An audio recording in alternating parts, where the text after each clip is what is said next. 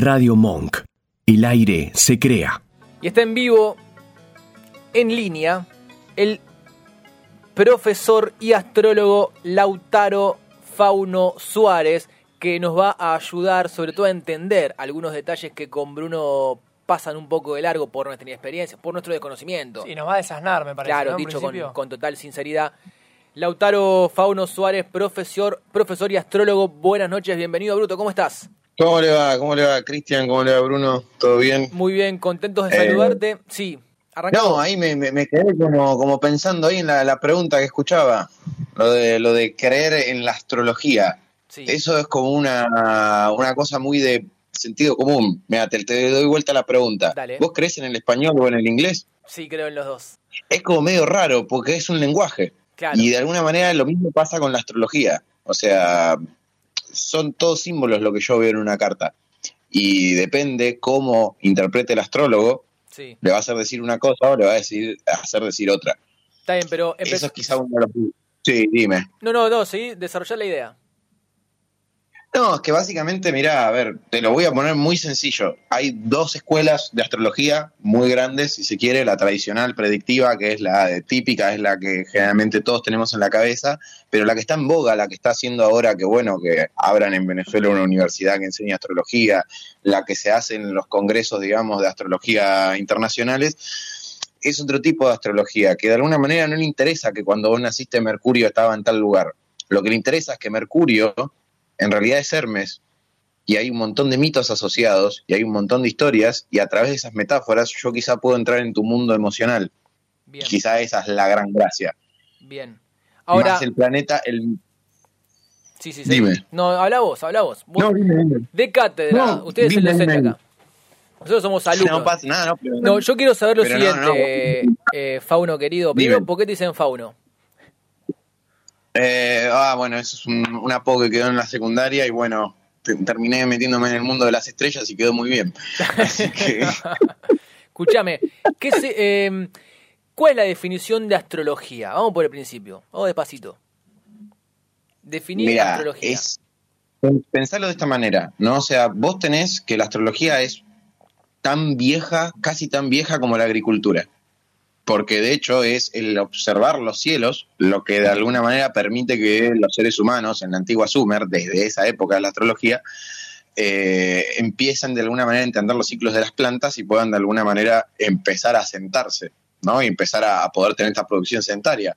Pero pensarlo de esta manera, la astronomía y la astrología nacen casi fusionadas, pero la diferencia está en que la astronomía mira lo que hay fuera del planeta Tierra para entender cómo son las relaciones de eso mismo, cuál es su naturaleza, de los astros y de todo lo que está dando vueltas por ahí, pero lo mira hacia afuera. La astrología hace la cuestión inversa.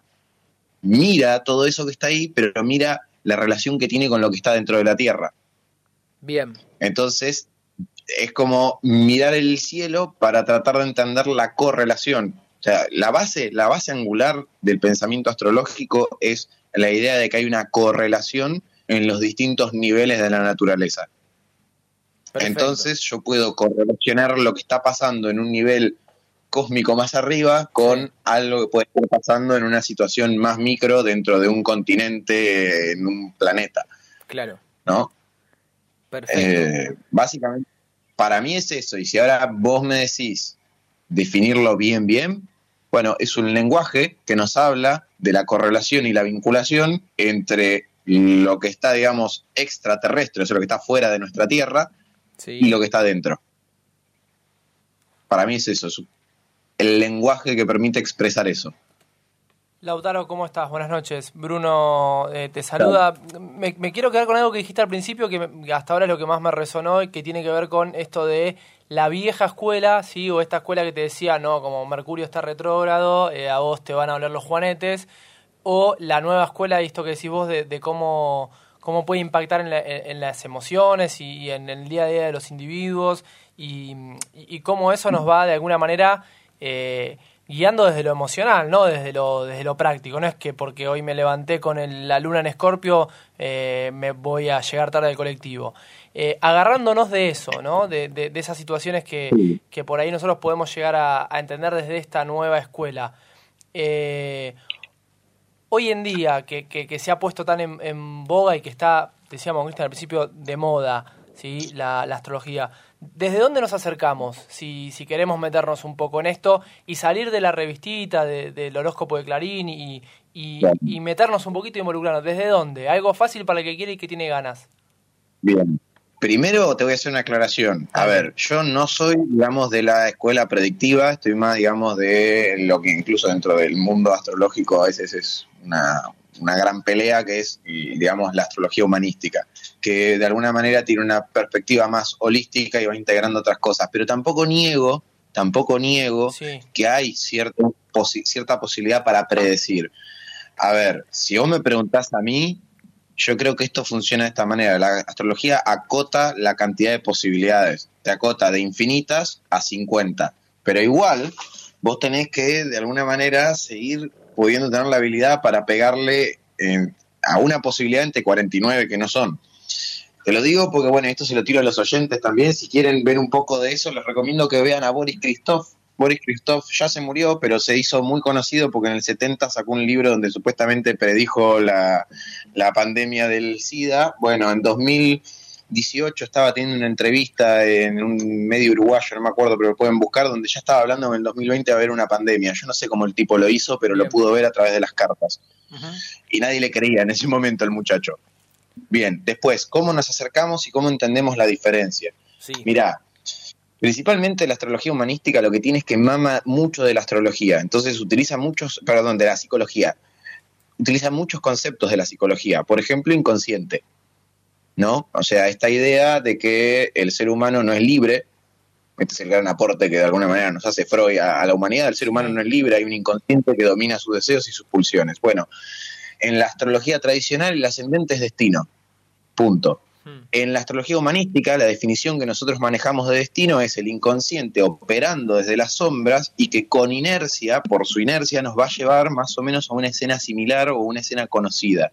¿No? O sea, mientras nosotros no hagamos consciente de lo que tenemos en el inconsciente, más o menos vamos a ir viendo situaciones que, viste, como, che, esto me suena que ya lo viví otra vez y otra vez y otra vez, porque de alguna manera vamos por inercia hacia ese lugar. Pero ahí, por ejemplo, en este ejemplo tenemos esto de bueno, hay un concepto que no es propio de la astrología, sino que es propio de la psicología y que nosotros aplicamos para poder entender no el recorrido de una persona en su vida y si va a ganar tanta plata y cuándo se va a casar o todas esas estupideces, sino para de alguna manera, y sí, porque la verdad que si también lo sabes pierde la gracia, ¿no? Claro. Pero bueno, eh, la cuestión es que de alguna manera lo que nosotros hacemos al meter estos otros conceptos es en realidad interesarnos más por la realidad y la experiencia humana que verte como una especie de película que yo estoy leyendo y que ya es el final. Pero perdóname, Lautaro, si, eh, un, puntito ahí chiquitito. Si yo veo eso, Si, si, yo logro ver eso, ¿es eh, concientizar el, inconsciente o, o, estar sugestionado a lo que me dijo el astrólogo, lo que me leyó el astrólogo en, la carta astral. Vos, por ahí no sabes nada de astrología, vos por ahí no sabes nada de astrología y sin embargo estás haciendo consciente las pulsiones del inconsciente cuando de repente decís, che, esta situación ya la viví. Son personas totalmente diferentes, pero estás viviendo la misma escena. Y ahí vos tenés esa posibilidad. No importa que sepas de astrología o no, lo que hace la astrología es que le da palabra, le pone una manera para poder comunicarlo y que sea más precisa esa comunicación, irónicamente, porque la astrología es un lenguaje muy abierto, donde cada símbolo tiene varios significados. Es más, eh, no, un, mira, te lo voy a poner de esta manera. No existen 12 signos, existen seis energías que se polarizan en extremos diferentes.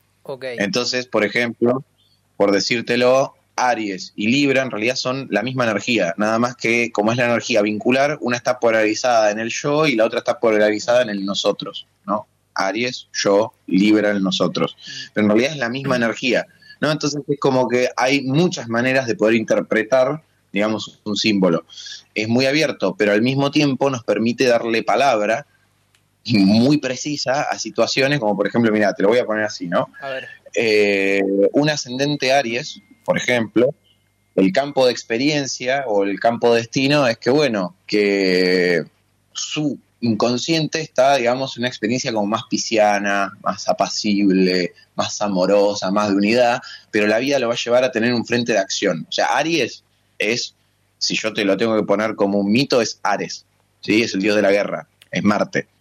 Entonces, lo que Aries va a meter en esa, en esa experiencia, en ese destino, son muchas tensiones, mucha violencia internalizada, mucha, eh, digamos, mucha energía, mucho movimiento. Entonces, ¿qué es lo que le va a pasar a la persona? Que la persona se va a encontrar en una escena donde no se va a sentir preparada, no se va a sentir, digamos, de alguna manera con fuerza, pero va a tener que enfrentar un desafío. ¿Qué va a pasar? Lo va a pasar como el culo, lo va a lograr hacer y después van a pasar dos años y otra vez va a estar en la misma situación y dice, ¿qué onda? ¿Qué me está pasando? Pasan tres años más y vuelve a estar en una situación similar. Cambiarle las variables. No es en el trabajo, ahora es en el ambiente familiar, pero la tensión, la cuestión de no sentirme preparado. Claro, pero la escena es como similar. Entonces, vos por ahí no sabés nada de astrología, no sabés ni que sos ascendente Aries, pero la tercera vez que te pasa decís, che, ¿qué está pasando? Que esto me, me vuelve a pasar. ¿No? Y ahí empezás de a poco a hacerlo consciente, ¿no? O sea, empezás a decir, bueno, a ver, empezás a buscar por vos mismo. Por eso es que en realidad la astrología yo lo entiendo como una suerte de acompañamiento terapéutico. Bien, me gustó esa definición. O sea, la astrología, si vos te querés acercar realmente, la gracia está en, bueno, de qué manera te puede servir a vos ¿sí? en tu propio recorrido y en tu despliegue. No, no me vengas a preguntar, porque bueno, este es el karma de los astrólogos, ¿no? No me vengas a preguntar cuándo voy pareja, porque la verdad que ese es como... Pero no se escuchó, se entrecortó. ¿Qué, qué fue lo que, no, lo, que, lo que no se puede ir a preguntar? el karma, el car no, no, no es lo que no se pudiera preguntar, sino que es como el karma de los astrólogos, ¿no? Que siempre está como esta cosa de, bueno, ¿y cuándo voy a con, conocer a mi nueva pareja? Eh, ¿Cuándo voy a tener tal trabajo? Sí, futurología, que me haga futurología. No va por ahí, no, no, van por ahí los tiros. Tampoco te preocupes por el cuándo, porque si realmente vos tenés la energía para desplegarlo, preocupate más por poder acceder a esa energía, por, poder... Claro, claro, exactamente, de qué manera lo haces que del cuándo, porque el cuándo va a llegar en función de cuánto vos estés en contacto con esa energía y de qué manera, más allá de los tránsitos, más allá de lo que pueda estar pasando en general. Bien. Eh, eso tiene que ver un poco con cierta matriz. Yo te digo, cuando veo una carta, y esto es algo que te juro que no falla, cada vez que veo una carta es donde tiene cosas que parecen que son, digamos, una desventaja, en el otro lado tienen ventajas y posibilidades que le permiten equilibrar eso. Todas las cartas tienen una lógica interna. Entonces también es como que desde una astrología más tradicional te dirían, no, mira, eh, naciste con un maléfico pegado al sol. La verdad que olvídate, estás cagadísimo en esta parte de tu vida, ni lo intentes.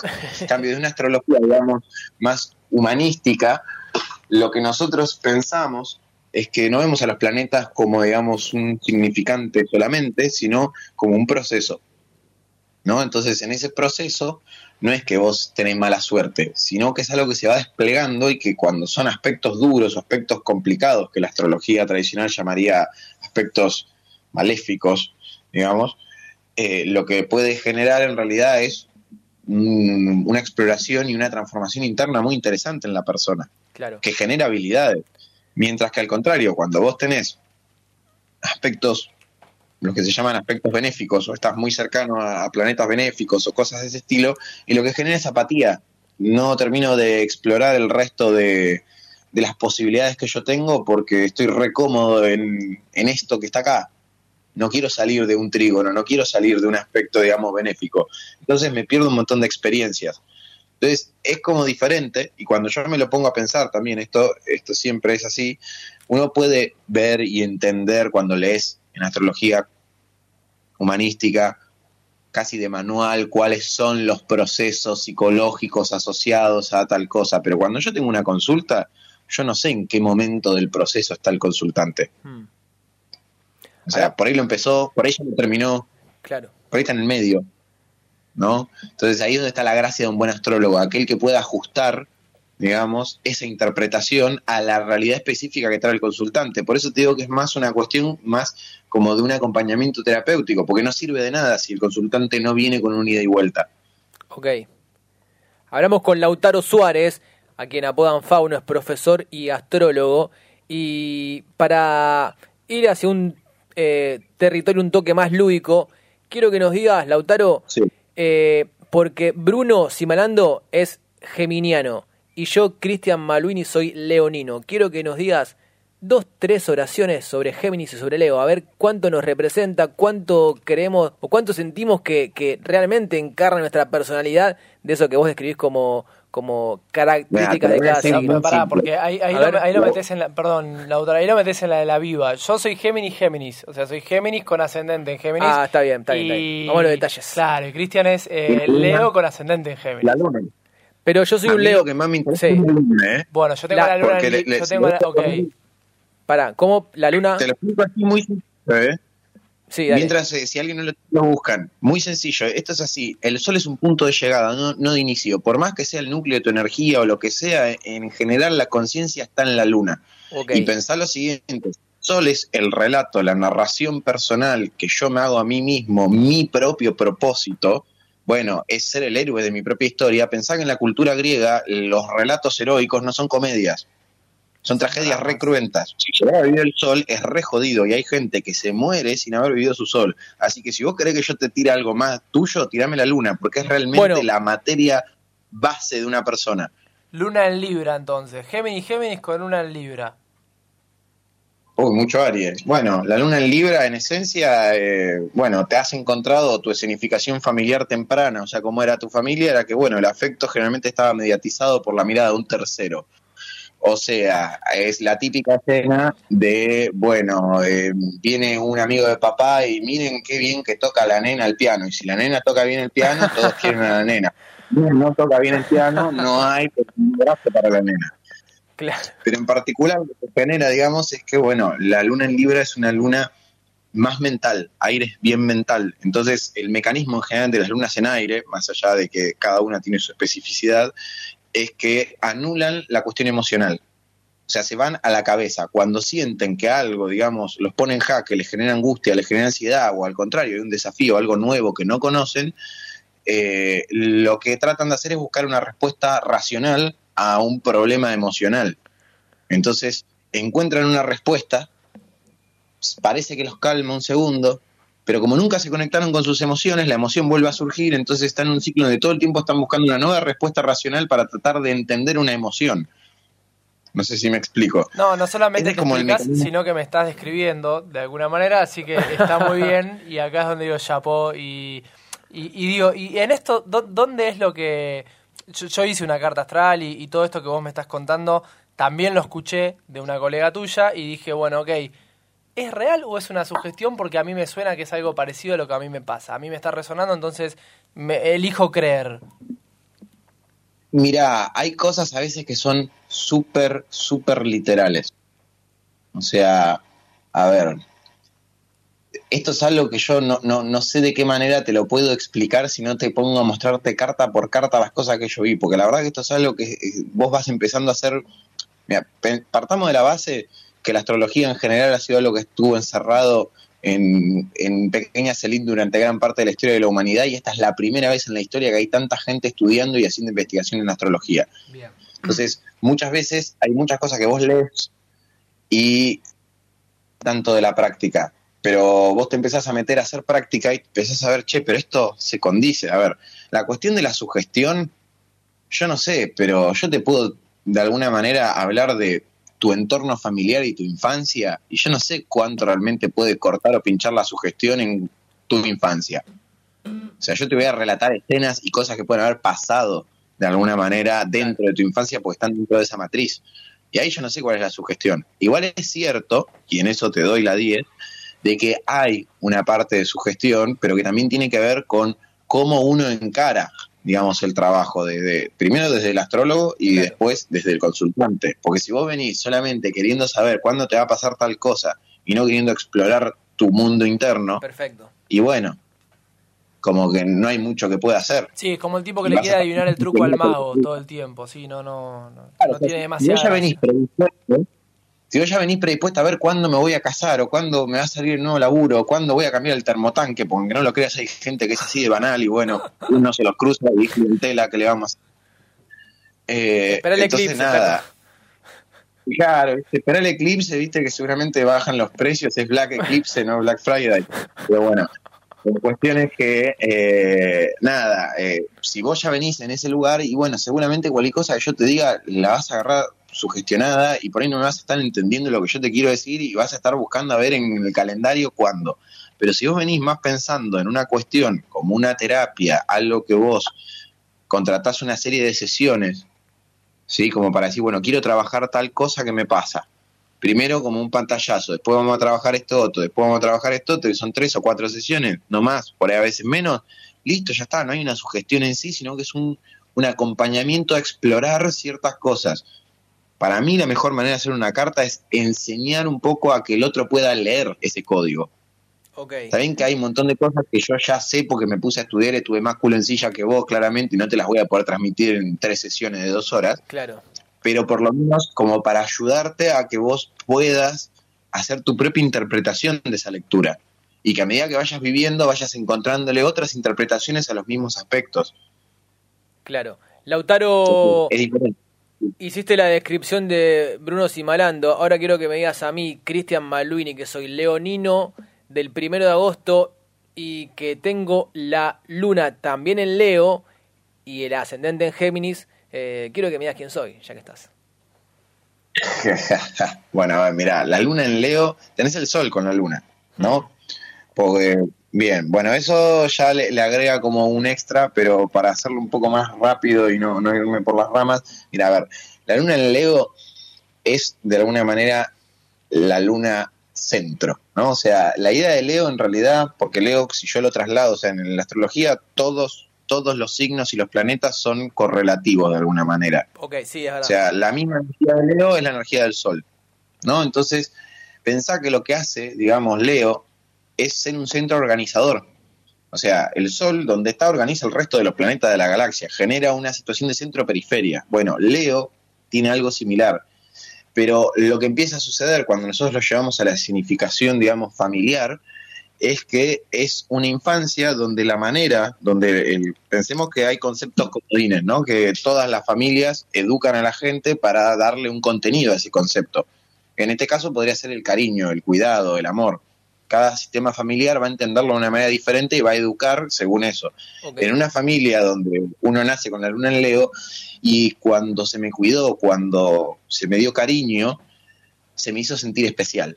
Entonces yo termino asociando lo especial al cariño. Entonces, si no tengo el aplauso, si no tengo el reconocimiento, si no hay algo de una afuera que me dice que esto que yo estoy haciendo, o esto que yo estoy sintiendo, o esto que yo le estoy dando a otro es especial, me voy a sentir mal, voy a sentirme rechazado. Claro. Entonces esto genera una lógica bien de centro, ¿no? O sea, de, de alguna manera la luna en Leo, como está tan metida a veces en, en su lugar central, se come un poco la situación de poder ver que el centro no es nada si no está esa periferia, si no está ese público que puede mirar ese escenario. Entonces, la luna en Leo lleva un proceso de maduración sobre ponerme en contacto con ese otro o con esa otra edad, esa periferia, y siempre de alguna manera de tener experiencias en donde me llevo puesto primero esa periferia, porque tengo que reajustar, tengo que reajustar mi vínculo con ese, con eso, con eso que no es el centro, digamos porque si no muchas veces me lo termino comiendo. Quizá el circuito emocional es que la luna en Leo suele tener como estallidos bien de berrinche. O sea, cuando me siento mal, la situación es ponerme, digamos, en la luna en Leo es el arquetipo del bebé tirano, ¿no? O sea, es, es literalmente eso. Entonces, cuando realmente me pongo mal, hago un berrinche terrible que quiero prender fuego todo, y si ya soy más adulto, bueno, literalmente prendo fuego todo, pero cuando baja la intensidad, estoy re bien, como si nada me hubiese pasado, es, es el momento del pico. El problema muchas veces es que como la luna en Leo tiene esta lógica, digamos, como de, de, de- a veces de llegar a ser media de que se come los lugares, cuando tiene, digamos, la lógica de, de una explosión, y bueno, por ahí ya bajó y está todo bien, la persona está mucho más calmada, pero alrededor está todo prendido fuego. Eso como la cosa negativa, pero a ver, por otro lado tiene algo totalmente interesante, que es que Leo, donde esté una persona con luna Leo, funciona como un centro vital. O sea, da calor, no está buscándolo a cambio, simplemente da rayos, los tira. Entonces, las personas que terminan alrededor se sienten energizadas con una persona que tiene luna en Leo. La Leo es como que lleva mucho movimiento y suele activar a que otros traten de ir en búsqueda de ciertos, digamos, ciertos propósitos o de ciertas búsquedas más profundas, ¿no? Que tienen que ver más con principios solares. Entonces, Leo por algo funciona como esta idea del rey, de alguna manera, ese astro rey que es el que inspira, es el que da, es el que sostiene de alguna manera, es el que hace centro. Básicamente eso es como una versión un poco reducida, porque Leo da para hablar mucho. Ok, bueno, un día te vamos a invitar al estudio, Lautaro, así charlamos mano a mano y también podemos sobre todo profundizar con, con tiempo y con un buen clima de radio, que es importante. ¿Tenés una última pregunta, Bruno? no? No, no, yo me quedé pensando en que justo el conductor dijo que era el que le daba para hablar mucho, el que era el especial y todo, y a mí me tiró que está todo mal, porque, viste, reprimo mis emociones, no me hago cargo de lo que me pasa, pero está bien, no pasa nada, es el complejo del segundo. Igual no te preocupes que yo te doy brillo, no, querido. No, a ver, esperen, esperen, esperen. Dame rayitos, dame Te doy rayos de luz. Yo les, tiré, yo les tiré así como la, la, la, digamos, les tiré un martes 13, ¿no? Que en realidad son las cosas que más interesa cuando vas a ver una carta. Porque si yo te tiro cuáles son tus habilidades y en un momento te vas a empezar a aburrir porque ya las conoces. Claro. Malos leo, Leo tenemos recontra claro eso. No hace falta que sí, nada. Sí, totalmente. Bueno, Leo, Leo es una si vos tenés luna en Leo, vos sos una persona en general, nadie te va a venir a definir. Vos tenés tu propia definición y los demás te pueden ir bien a la mierda si te quieren definir. Te quiero mucho, Lautaro. ¿Querés ser mi, mi astrólogo de cabecera? No, tenés, no tenés otro, o sea, no, es muy fácil. Claro, eh, en mi definición es me chupan un huevo, que es un poco más eh, argentina. Bueno, pero es verdad, es verdad. no, bueno, ahí, mira, eh, es un poco como que todas las, lunas en fuego tienen como esa cosa de, bueno, de, tener como muy centrada cuál es su idea de su propia personalidad y su singularidad. Entonces, es más, te diría que las personas que menos veo que me vienen a pedir una, carta son personas que suelen tener la luna en la casa 1, en la casa de Aries. Por ejemplo, porque esa es una persona que de entrada, o sea, va a hacer su propio camino y nadie, no solamente que no va a aceptar definiciones de nadie, no va a aceptar que nadie le diga nada, porque va a ir, porque va a estar totalmente polarizada en esa energía del yo, ¿no? Y de mi conquista, de mi, de mi pelea con el afuera, entonces y te lo puedo asegurar que si yo cuento las cartas, yo las tengo guardadas, cada vez que alguien me hace una lectura, yo lo archivo. Ok. Casi no tengo gente con luna en casa uno. Vos, también. Hablando con otros lo mismo. ¿Vos también ¿Eh? Sos tarotista o no? No, no, no, tarotista no. ¿Pero tirás las cartas? ¿Me dedico a la astrología? No, no, no, no. Hubo una época, eso seguramente te lo dijo ahí Joaquín, ¿no? Yo no es que tiraba las cartas. no, una, hace muchos, muchos años atrás me había metido con la runa Futar, que es otra historia. Y no, no, no, hace mucho que no, no me meto con eso. Pero tarot nunca aprendí. La verdad que es algo que en algún momento estaría bueno, pero no tengo el tiempo ahora para ponerme a aprender tarot. Menos mal porque justo te iba a preguntar por los arcanos menores y los mayores, pero no, entonces lo dejamos para otra otra charla entonces y tal vez ya con una un, mazo desplegado arriba de la mesa y algunas runas. ¿Cómo fue que dijiste runas?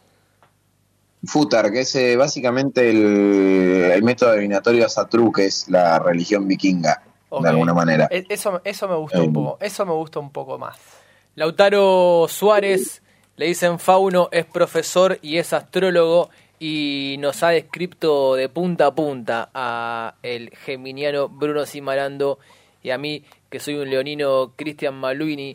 Y por eso conduzco, ¿te das cuenta, Vasco? Claro, acá estoy. Bueno, Lautaro, gracias por tu tiempo, por la predisposición, por, por la, impresionante calidad de tu testimonio. Y posta, quedemos en contacto que va a ser interesante que desarrollemos esto en los próximos programas también. Dale, gracias por, por llamarme y por, por, darme el espacio. Así que bueno, encantado de, charlar en otro momento con ustedes. Fuerte abrazo. Que, les vaya, Bien, abrazo. Muchas gracias. Ahí eh, estaba.